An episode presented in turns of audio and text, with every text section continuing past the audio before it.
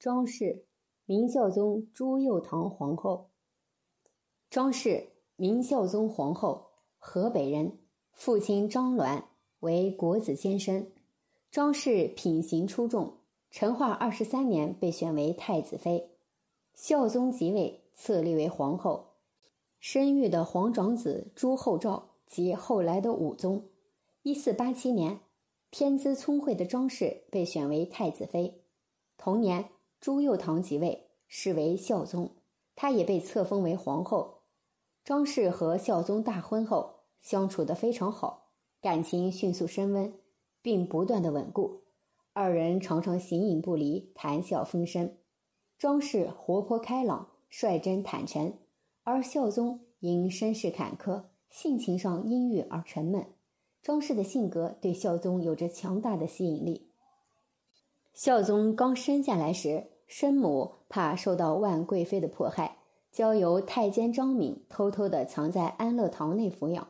后来与父亲相认，但是自己皇子的身份被万贵妃妒恨，他自幼便生活在险恶的环境里。后妃们尔虞我诈的争斗。让他看透了世态炎凉，过早的成熟起来。长期以来，他的感情没有寄托，内心十分孤单。庄氏慢慢的知道了这些，对孝宗更是百般体贴，温柔备至。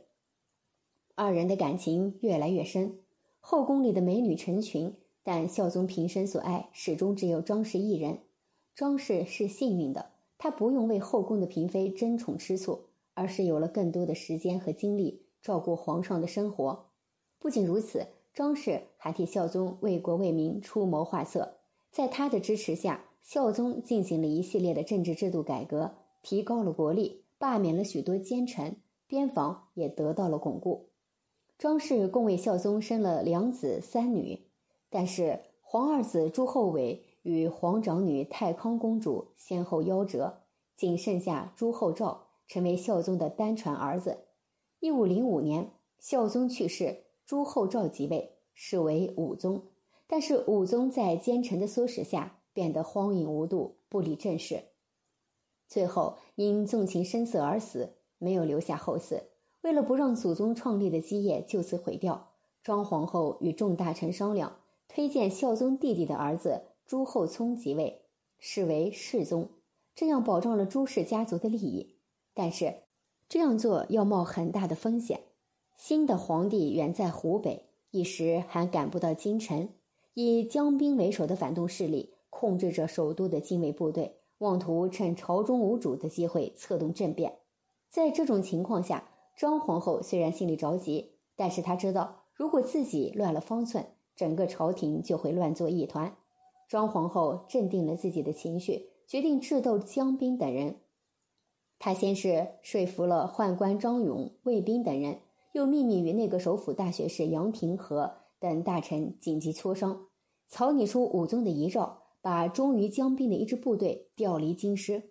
接着又在宫中设置埋伏，以太后的名义邀请江彬到宫中参加官授吻的仪式，把江彬逮捕处死。再以迅雷不及掩耳之势抓获了江彬的余党，夺回了首都警卫部队的大权。稳定了人心，在整个镇压政变的过程中，张皇后镇静自若，沉着指挥，为朱氏基业立下了汗马功劳。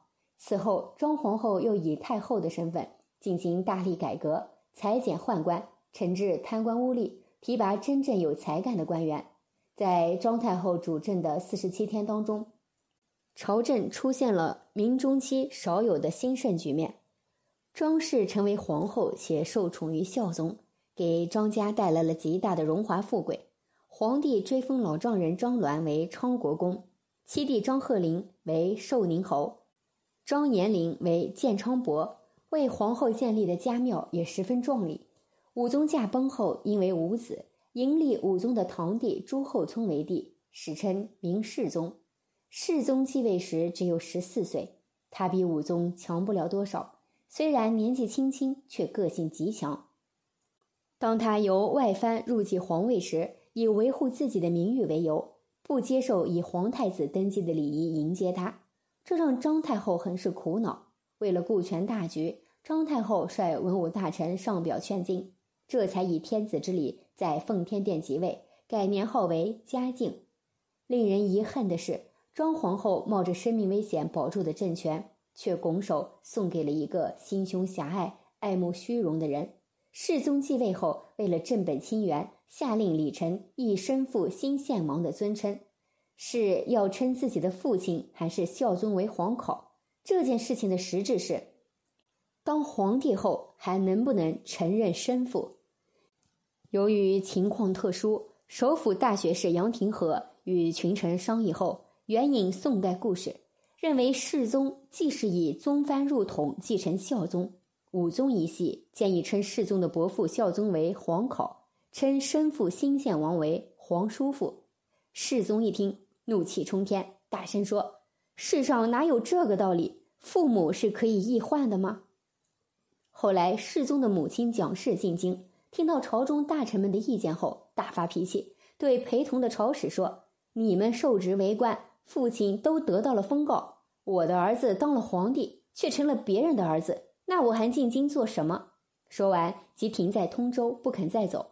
世宗听到消息后，哭着找到张太后说：“您另选别人做皇帝好了，我要和母亲一起回安陆，还去当我的新王。”张太后听罢，一面安慰让他留下来，一面又让内阁妥议。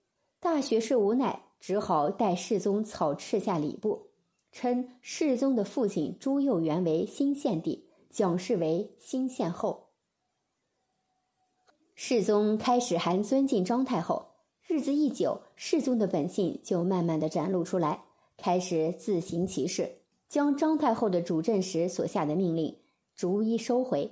一次，张太后的弟弟犯了罪，张太后苦跪求情，世宗也没有同意宽大处理。老太后悔恨交加，一病不起。